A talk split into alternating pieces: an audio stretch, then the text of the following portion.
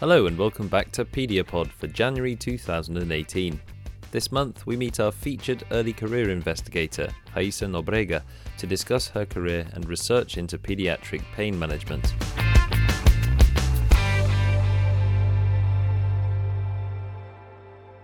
Raissa is a resident physician at MedStar Union Memorial Hospital in Baltimore.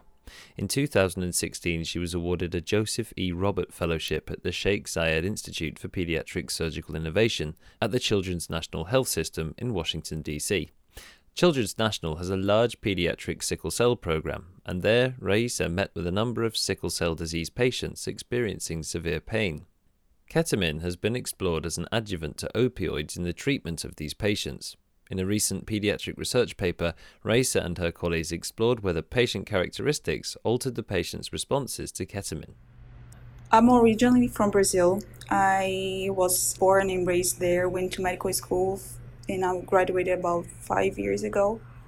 I decided to work for the community right after graduation, and I worked in a pediatric emergency unit one of the most common complaints of all of my patients, my pediatric patients, was pain. And that made me very interested in pain. What sort of pain were you encountering when you were working in Brazil? It was in a pediatric emergency uh, unit. So I saw all kinds of pain acute, chronic, um, physical, emotional. So that made me uh, very curious, and uh, I decided to study more about it. And you've carried this interest in pain into your current position. Could you tell me where you are now? Yeah, right now I'm um, doing my preliminary year in MedStar Union Memorial in Baltimore. Last year, I had a fellowship there. I got an award and I was considered what they call Robert Fellow. I used to work at the Sheikh Zayed Institute, actually, which is uh, associated with the Children's National and uh, I worked with a team uh, of engineers, physicians that were uh, responsible to develop devices and protocols to make uh, surgery less invasive, pain free, and more precise. So it was at Children's National that you kind of encountered these patients with a, a specific type of pain that has led you on to the research we're about to talk about today. Yes, we have a big population of sickle cell disease patients, and I was able to see patients coming and going many times with chronic pain. That sparkled my interest to do this research. What form does the pain take in sickle cell disease patients? Oh, it, it depends actually. It can be, first of all, acute, but it usually in teenagers and in adulthood it becomes chronic and it's known now that there is a change in the phenotype of the chronic pain and it can become uh, a neuropathic pain. These patients often come into hospital with vaso-occlusive episodes. What what is that? So sickle cell disease is basically a change in the hemoglobin format and under some kind of stresses those hemoglobins can change their cha- their shapes and they occlude vessels so the patients can have pain related to the ischemia resulted by those vaso-occlusive events. What is the current analgesic of, of choice for these patients and what's wrong with them? Um, mainly it's for the chronic pain is opioids, but opioids when used chronically can cause hyperalgesia, intolerance, so even increasing the dose of opioids, those patients don't have their pain relieved. So our goal is to develop a treatment that improve the pain in those patients because apparently opioid is not working well enough to control the pain. The paper you're here to talk about today is, is an exploratory study into the use of ketamine for these patients as an adjuvant to opioids. Why has ketamine been suggested as a useful adjuvant to opioids for these patients? Ketamine is an N-methyl D-aspartic receptor antagonist, and uh, it's been related to central sensitization, inflammatory nociception, and neuropathic pain. And it also has a role in the hyperalgesia and tolerance, the NMDA receptor.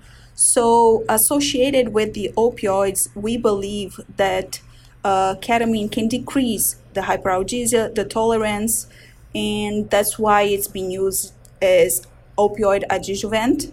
Um, and uh, we've we saw in our study that there was uh, an improvement in the pain score of the patients and also the level of opioid consumption.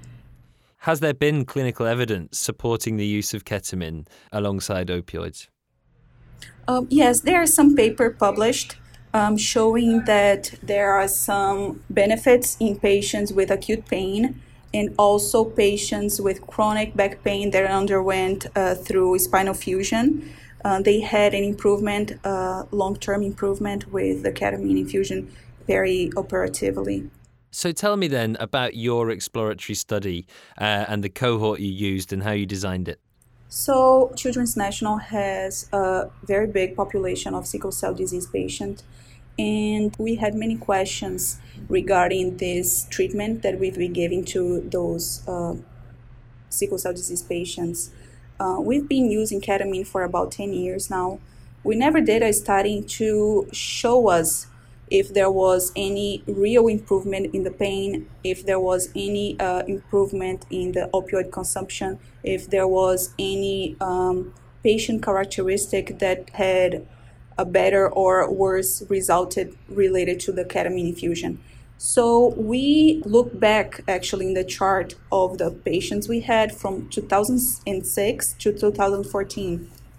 And uh, we analyzed the pain score level basically from the day before the infusion to two days after the infusion and also the opioid consumption one day before and two days after. And also we collected some information regarding the sex, the age, the pain location, uh, the duration of the pain, and uh, some other parameters to try to find out which characteristic was uh, being benefited the most with the, this kind of treatment.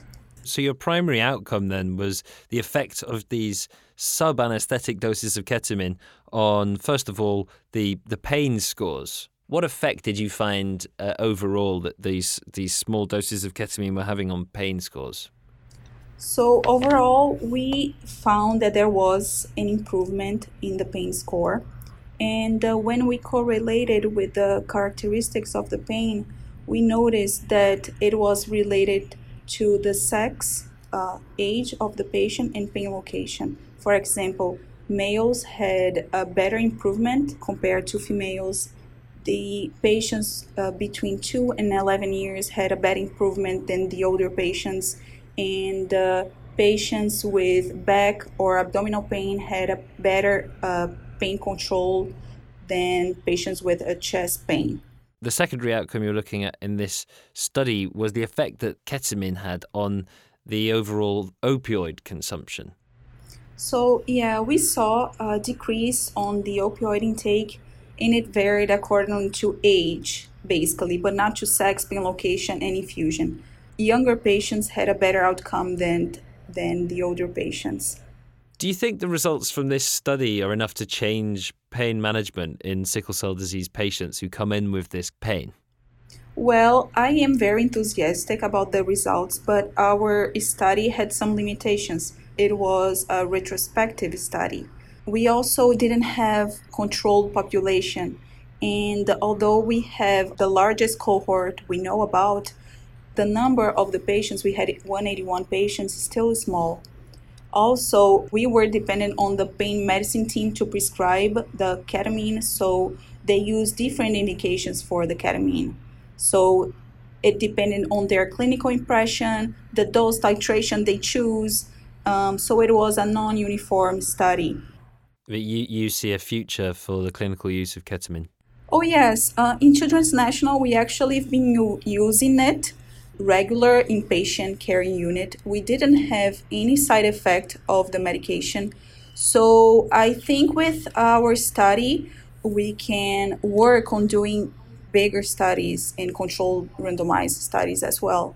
So finally, you're hoping to move onto an anesthesiology program. When and where is that? I'm going to join the anesthesiology program of the Massachusetts General Hospital, MGH, in Boston, and it starts exactly on July 3rd.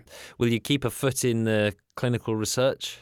Oh yes, I, I want to continue doing research there, and uh, because it's one of the biggest hospitals here in the states, and it has a lot of research going on, I want to continue exploring more about pain management and uh, pain in pediatric population. That was Raissa Nobrega from MedStar Union Memorial Hospital in Baltimore. And that's all we've got time for. Join us again next month for another episode of Pediapod. I'm Jeff Marsh. Thanks for listening.